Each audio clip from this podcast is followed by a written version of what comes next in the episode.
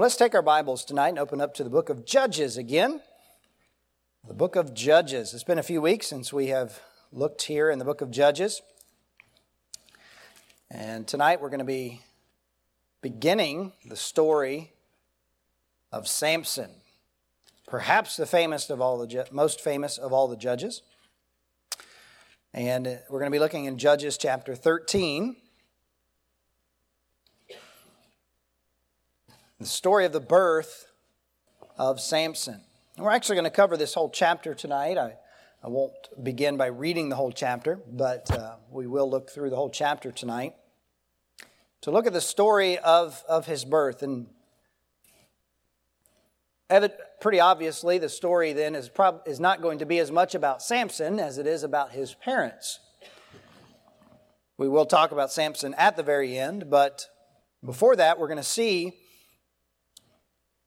the circumstances surrounding his birth, leading up to his birth, miraculous circumstances, really.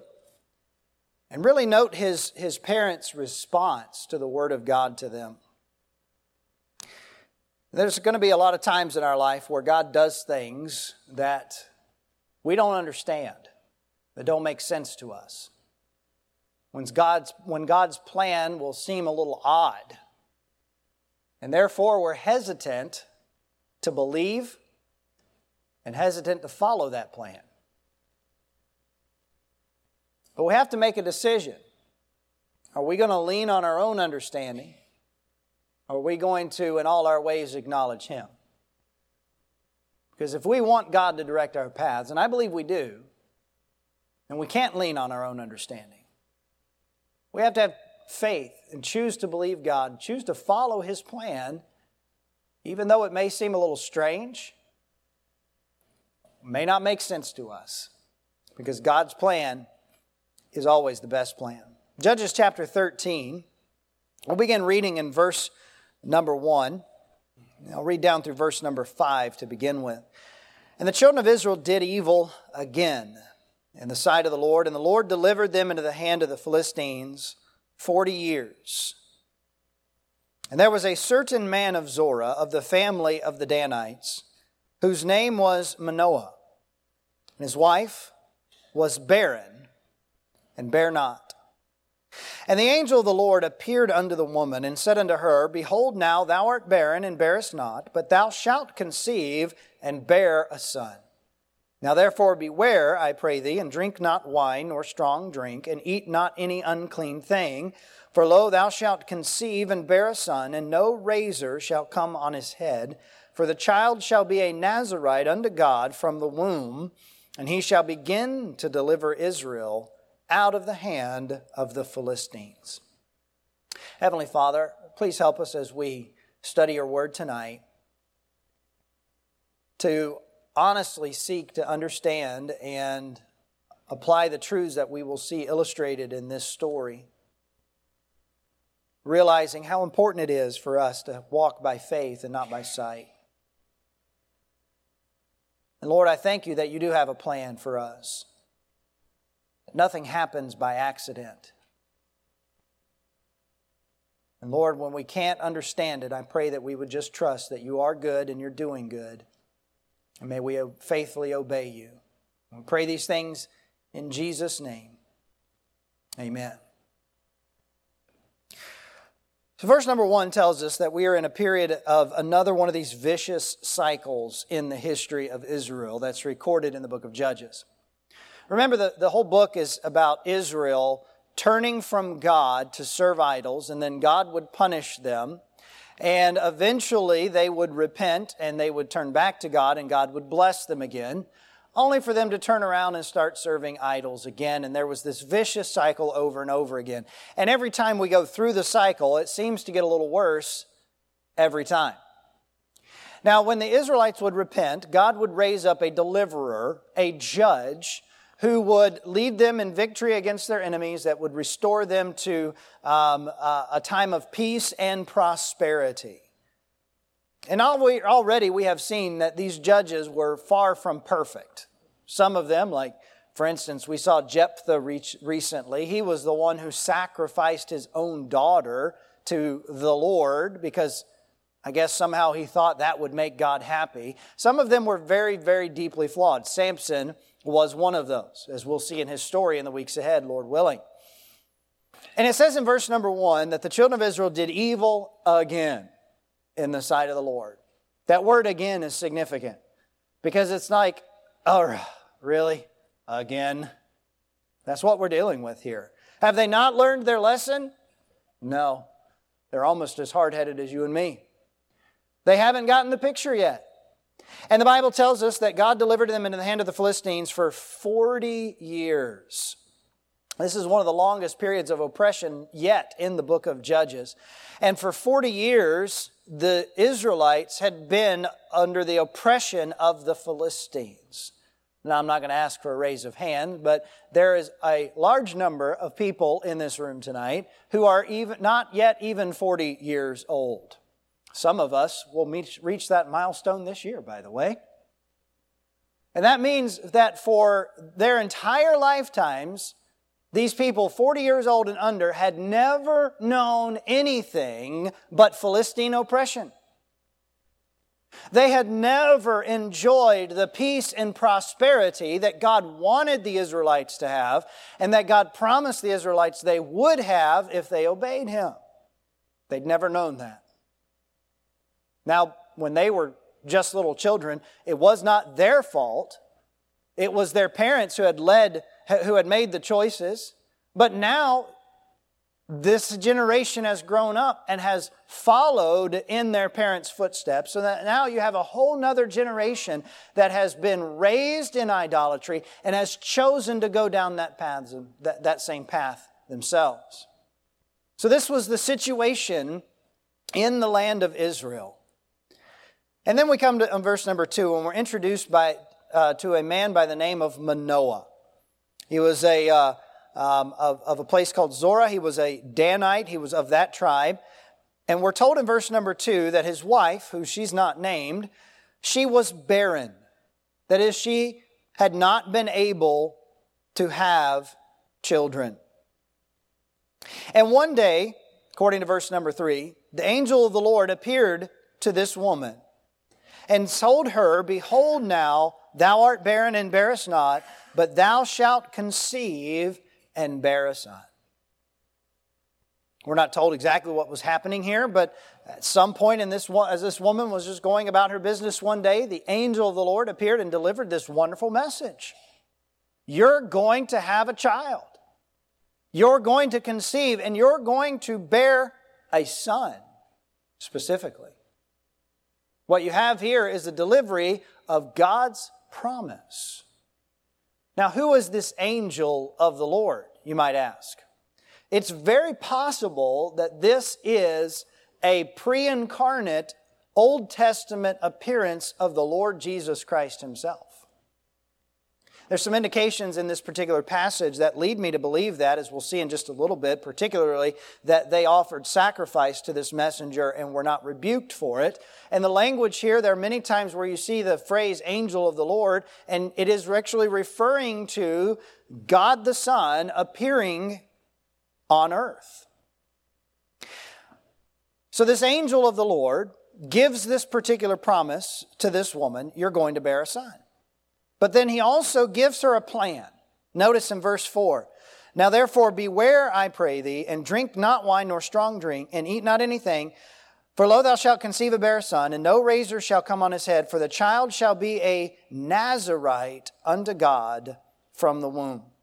And he shall begin to deliver Israel out of the hand of the Philistines. So notice the plan that was laid out here for how this little boy was to be raised, even before birth. He was to be raised in accordance with a custom called the vow of the Nazarite. What was that all about? Well, let's go back to Numbers chapter 6. Numbers chapter 6 with me. And I think it'll be good for us just to take a moment and understand what this whole vow of the Nazarite is all about. In the book of Numbers, you have among other things, some certain laws about customs and sacrifices and different things that the Old Testament Jews were to follow. And here were instructions for a person, a man or a woman, who wanted to dedicate a portion of their time, of their life, to God in a very special way. And to do that, they could take a vow known as the vow of a Nazarite. Numbers chapter 6, verse 1 And the Lord spake unto Moses, saying, Speak unto the children of Israel, and say unto them, When either man or woman shall separate themselves to vow a vow of a Nazarite, to separate themselves unto the Lord, he shall separate himself from wine and strong drink, and shall drink no vinegar of wine or vinegar of strong drink, neither shall he drink any liquor of grapes, nor eat moist grapes or dries, dried. All the days of his separation he shall eat nothing that is made of the vine tree from the kernels even to the husk. All the days of the vow of his separation, there shall no razor come upon his head until the days be fulfilled, in the which he separateth himself unto the Lord. He shall be holy and shall let the locks of the hair of his head grow. All the days that he separated himself unto the Lord, he shall come at no dead body. And we'll pause there just for sake of time. But if you were to go through the book of uh, Numbers chap- in chapter number six at this instruction about the vow of the Nazarite, the word that you would see repeated over and over and over again is that word separation. The whole purpose of this vow was for a person to separate themselves from, from really everything else, just about, so that they could be dedicated to- totally to God during this period of time. Now, there's no other record of anyone that we know of in the Old Testament that was a Nazarite from before birth. But what the angel was telling this woman, the wife of Manoah, is that her son was to be separated to God from even before birth. And that he would be considered a Nazarite under these very strict rules from the time before he was born all the way through his life. Now, this is going to obviously play into his story much later on because what is the one thing that Samson is most known for other than his strength? His hair. Well, how did he get that long hair? It's because he was a Nazarite and he was not supposed to cut his hair because of that vow. But the whole point of that vow was to demonstrate separation to God. It was to be an illustration of what holiness was all about. Because holiness is separation from sin to God. So the plan that the angel laid out for this woman was that her son was to be a Nazarite from before birth. And then notice at the end of verse number five, the angel told Samson's mother the purpose. It says, He shall begin to deliver Israel out of the hand of the Philistines. Here is what God was going to do with Samson. He was going to be the next judge.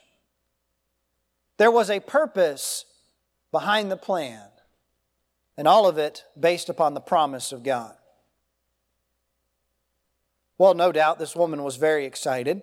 In verse number six, it tells us that she came and told her husband, saying, A man of God came unto me, and his countenance was like the countenance of an angel of God, very terrible. But I asked him not whence he was, neither told me his he me his name.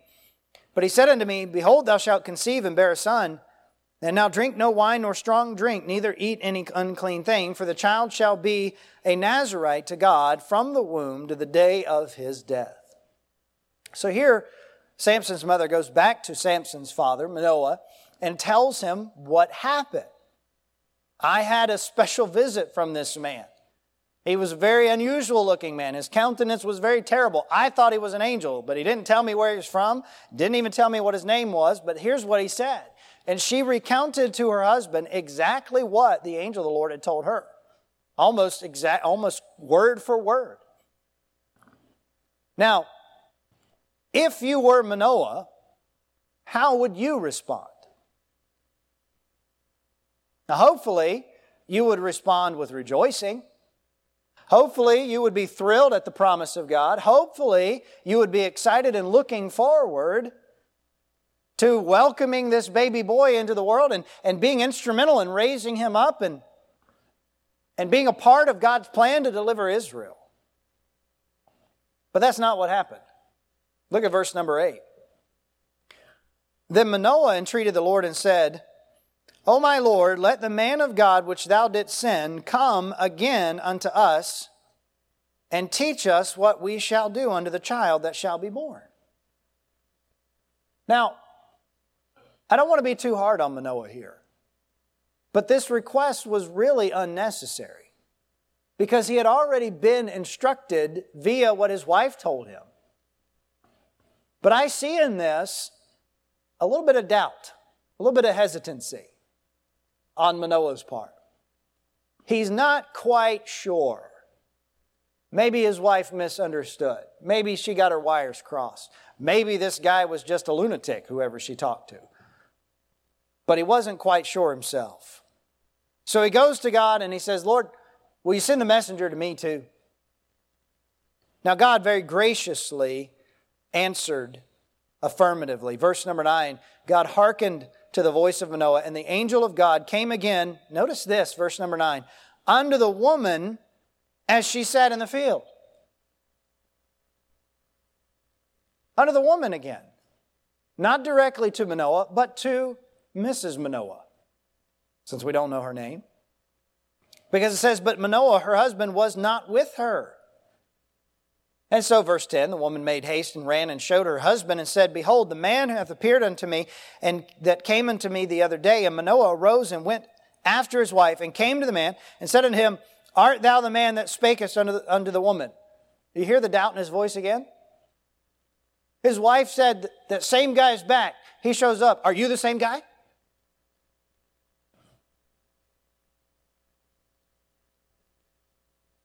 And he said, verse, verse 11, I am. And Manoah said, Now let thy words come to pass. How shall we order the child? And how shall we do unto him?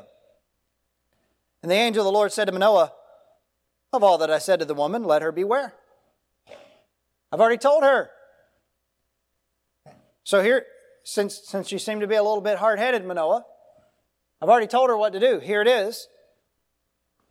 I may be reading in between the lines a little bit here, but I think, I think Manoah was, was struggling here.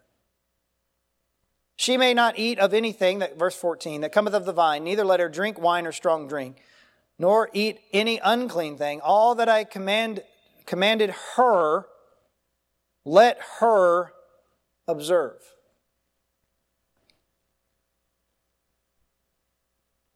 So, verse 15 says, Manoah said unto the angel of the Lord, I pray thee, let us detain thee until we have made ready a kid for thee. And the angel of the Lord said unto Manoah, Though thou detain me, I will not eat of the bread. If thou wilt offer a burnt offering, thou must offer it to the Lord. For Manoah knew not that he was an angel of the Lord. Now, at this point, that's not, not, that's not a fault of Manoah's yet. He just wasn't aware. But here we find a major mistake that Manoah made. Verse 17 Manoah said unto the angel of the Lord, What is thy name, that when thy sayings come to pass, we may do thee honor? He didn't know this was an angel, but now he's asking for this being's name so that he can honor what he thinks is a prophet or a man. That's pretty misguided, isn't it? Hey, maybe I missed it. Correct me if I'm wrong. Have we yet read where Manoah said, Praise the Lord? Have we yet read where he said, Glory to the Most High? Have we read anything like that? But now he wants to know who this guy is so he can honor him. And so he's softly rebuked in verse number 18. The angel of the Lord said unto him, why askest thou thus after my name, seeing it is a secret? I'm not telling you my name. That's not for you to know. So Manoah took a kid with a meat offering and offered it upon a rock unto the Lord, and the angel did wondrously. And Manoah and his wife looked on, for it came to pass when the flame went up toward heaven from off the altar, that the angel of the Lord ascended in the flame of the altar, and Manoah and his wife looked on it and fell on their faces to the ground. Now you have to admit, if you had been in, that, in their position and you had seen this person all of a sudden dematerialize and go up in the smoke and disappear into heaven, you probably would be a little bit afraid and fall on the ground too. But the angel of the Lord did no more appear to Manoah and his wife. Verse 21. Then Manoah knew that he was an angel of the Lord. Finally, he gets the picture. But, look at verse 22.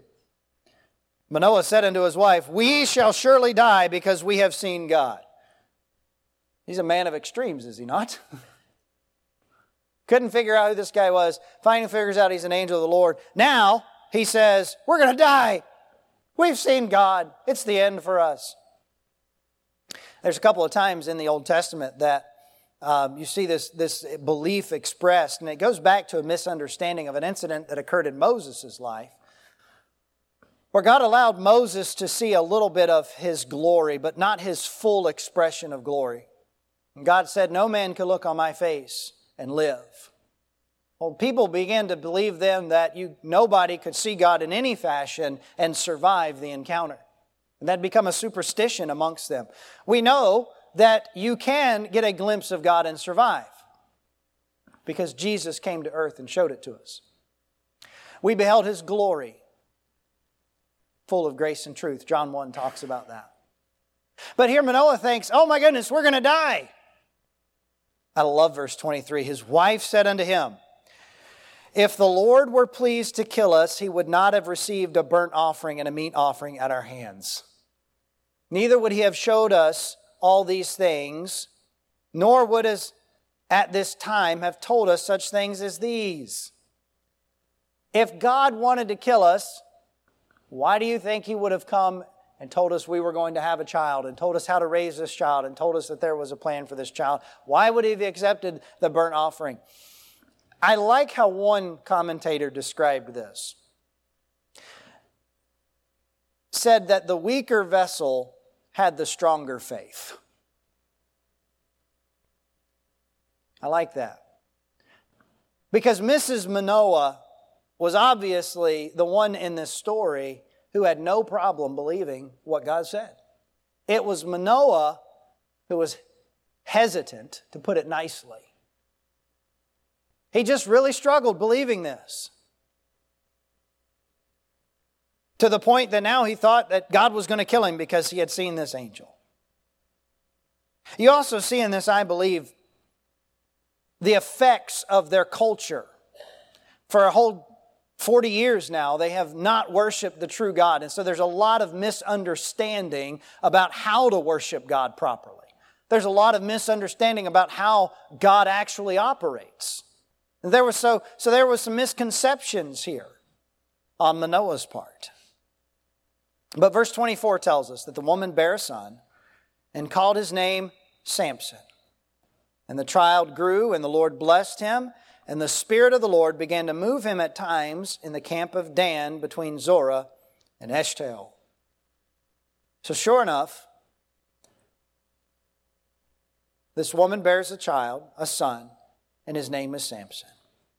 And God began to use Samson to deliver the Israelites, just like he said.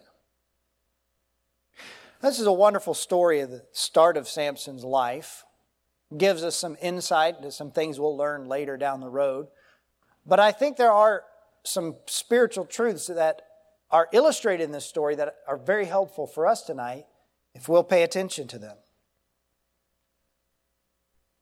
I think there are three lessons that we can learn from this encounter of the angel with Manoah and Manoah's wife. First of all, we need to learn to simply have faith in God's promises. I know that seems basic, but isn't it often the basic lessons that we have to relearn over and over again? Just believing in God's promises is basic to the Christian life because that's how you become a Christian. God says, For whosoever shall call upon the name of the Lord shall be saved. Believe on the Lord Jesus Christ and thou shalt be saved. And it is faith in the gospel and the promise of eternal life through the gospel that we become a Christian. So when I say have faith in the promises of God, it's almost like, well, obviously we're doing that because we're Christians. But the truth is, we do not always live our lives by faith, do we? There are many times that we live by sight. We, we see what's going on around us, and what we see determines how we act, rather than what God says determining how we act. See, Manoah, all he could see was a barren wife. She had no children. What he did not see was that heavenly messenger. And so, because he didn't see the heavenly messenger, didn't hear that message, and all he could see was a wife who couldn't have children, he didn't believe. He wanted evidence of his own. I'm reminded of the story of Thomas in the Gospels. After Jesus rose and had appeared to a few of the disciples, Thomas said, I'm not going to believe unless I can put my fingers in the scars and thrust my hand into his side. Only then will I believe. It's not good enough what you say. It's not good enough what Jesus had previously said. I have to see it to believe it. That's not faith. Because faith is the substance of things hoped for, the evidence of things not seen. Not seen. And even after he saw, Manoah still had trouble believing. He thought God was going to kill him. Did he really believe in the promise of God if he thought God was going to turn around and kill him? Doesn't seem like it. Mark 11, 22, Jesus said very simply, Have faith in God. Have faith in the promises of God. We find the promises of God in the Word of God. And if you're wondering, well, what promises do I need to believe? The answer is yes, all of them. Get in there and find them out for yourself. The promises of God's presence with you, the God, promises of God's protection, the promises of God's provision, the God, promise of God's providential guidance in your life. And we could go right down the list tonight, listing promise after promise after promise of what God has said He will do for you. Just believe. Don't say, well, I'll believe it when I see it. No, you'll see it when you believe it. Don't walk by sight, walk by faith. Have faith in God's promises. And then a second lesson we learn from this story is follow God's plan. Follow God's plan. Now, the, the angel had laid out a plan, very simple. This child is to be a Nazarite from before birth. So while you are expecting, you're not to drink any grape juice. You are to yourself be separated, and when the child is born, you are to, you are to raise this child as a Nazarite and all that came with that, including don't cut his hair. Now, how do we know that Manoah and his wife followed God's plan? Well, we have the evidence, like we've already said, of his hair. That was a very clear evidence that they had, had, uh, they had followed God's plan. But I think in our text here, when it says that the child grew and the Lord blessed them, I think that's a strong indication that they had followed God's plan and they had raised Samson like God told them to. Those of you who have children, you have plans for your children. You have things you want to see your children do, things you don't want to see them do. You have, you have plans for them. And that's not bad. But are they God's plans? And what if God's plan for your child is different than yours? Every one of us has plans for our life. We have things that we expect to do tomorrow, the next day, the next week, next month. I mean, we may not be very far out in the future. Maybe you're an especially organized person and you know exactly what you're going to do in 2035. I don't know. But we all have plans, things we expect to do. But what if God's plans are different? Whose plan are we going to follow? Ours or God's? Well, that is a simple choice. It is the choice between being a failure or being a success. If you want to be a failure, here's how you do it make your own plans and stick to them. Don't follow God's. You will fail in life every single time. If you want to be a success, here's how you do that follow God's plan.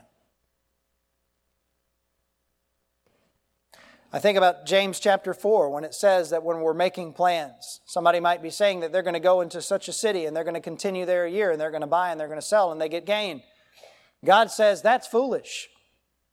You don't know what your life is. It's even like a vapor that appeareth for a little while and vanisheth away. So you know it would be a whole lot better for you to say, if the Lord will, we will do this or that. It's not wrong to plan ahead, but it is wrong when your plans are not submitted to God's sovereign plan for your life. Follow God's plan. Much of God's plan is laid out for us in His Word. He's told us some things very clearly that we ought to do. But then there are specific aspects of God's plan for our lives where we need to seek specific guidance from the Lord.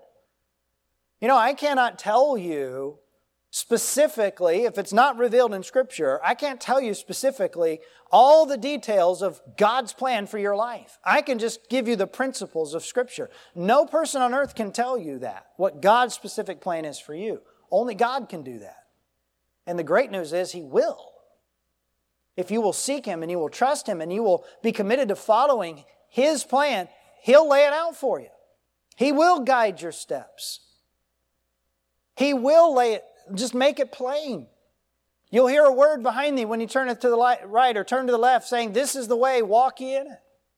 That's God's promise to us. Follow God's plan. Have faith in God's promise. And then, number three, fulfill God's purpose. Fulfill God's purpose. What was God's purpose for Samson? Remember, what did the angel say in verse number five? He shall begin to deliver Israel out of the hand of the Philistines. That was God's purpose for this, this little boy that was to be born. And because Samson's parents, for those formative years of his life, were committed to raising him right, and because Samson, at least to some degree, allowed God to work through him, God's plan began to be fulfilled in and through Samson. Now, it was not fulfilled perfectly because Samson made some very big mistakes. But this should give us hope. That if we have faith in God's promises and if we follow God's plan, then God will fulfill His purpose in our lives. It says in verse 25 that the Spirit of the Lord began to move him at times in the camp of Dan. You know, we think about the story of Samson, we think about that phrase, the Spirit of the Lord moving him. What do we think about? Well, think about those feats of strength, right? You know, carrying the city gates up the mountain and, and the time that he caught 300 foxes and tied them tail to tail with a firebrand and burnt all the crops. And, and we think about how he killed all those men with the, uh, with the donkey's jawbone, and we think about how he pulled down the pillars on the Philistines. We think, well, that was the Spirit of God moving him and all of those mighty uh, feats of strength. And yes, that was, an, uh, uh was Samson was able to do that because the Spirit of the Lord enabled him to do that. But do you understand that the same Holy Spirit that enabled him to do those incredible feats is the same Holy Spirit that dwells in you today if you're a believer? Now, that's not to say that he's going to give the ability to, you know, lift cars or go win a strongman competition, as handy as that might be at some point. But the wonderful thing is he will enable you to do whatever it is that God has called you to do. See, God has not called me to destroy the Philistines. And I'm thankful for that. My, God's call on my life and God's plan and God's purpose for me is totally different. But whatever that plan is, the Holy Spirit will enable us to fulfill that plan. Here's the wonderful thing about God's plan for your life is that God does not expect you to do it on your own. He promises to do it through you. 1 Thessalonians 5:24 says, "Faithful is he who calleth you, who also will do it."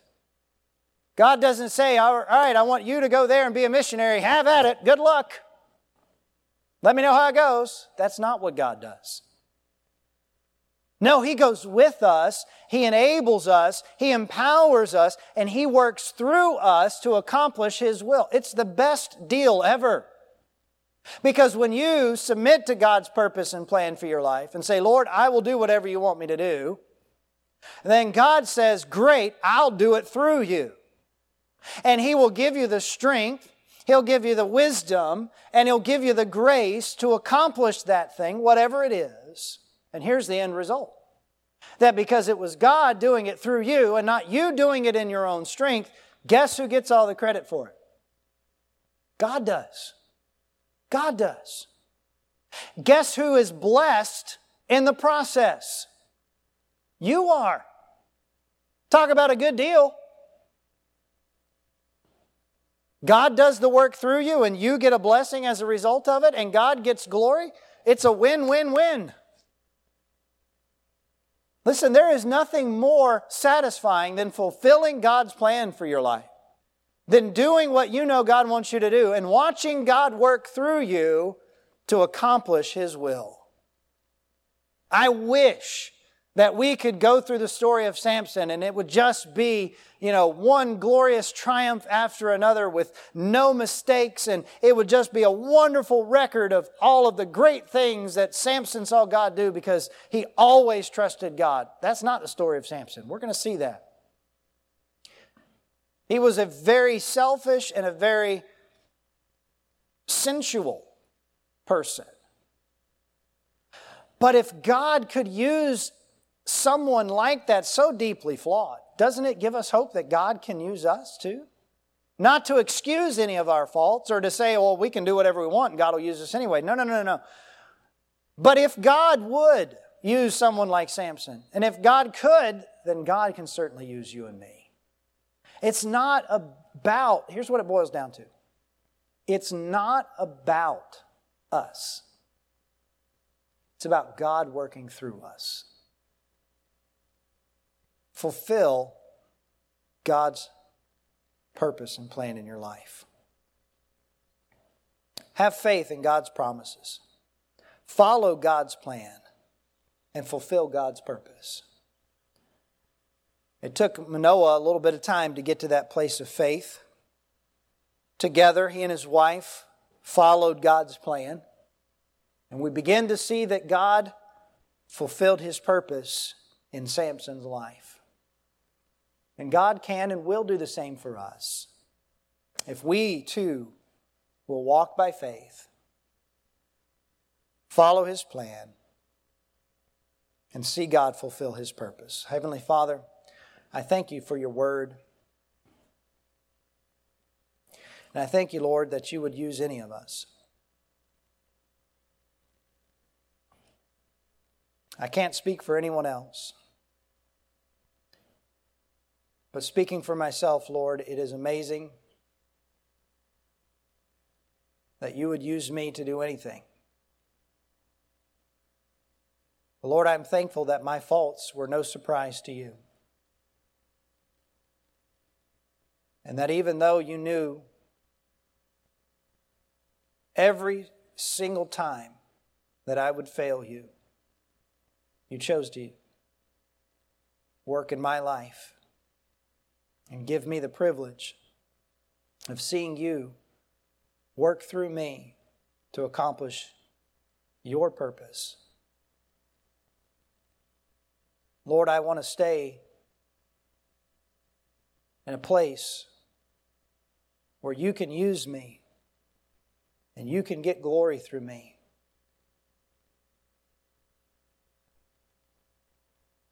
And Lord, I want to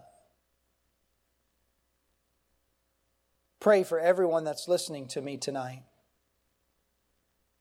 that they too would be in that place where they're having faith in your promises and they're following your plan and they're fulfilling your purpose. That they would know the joy and the satisfaction that it brings. And Lord, ultimately, that you would get the glory that you deserve. And I pray these things in Jesus' name.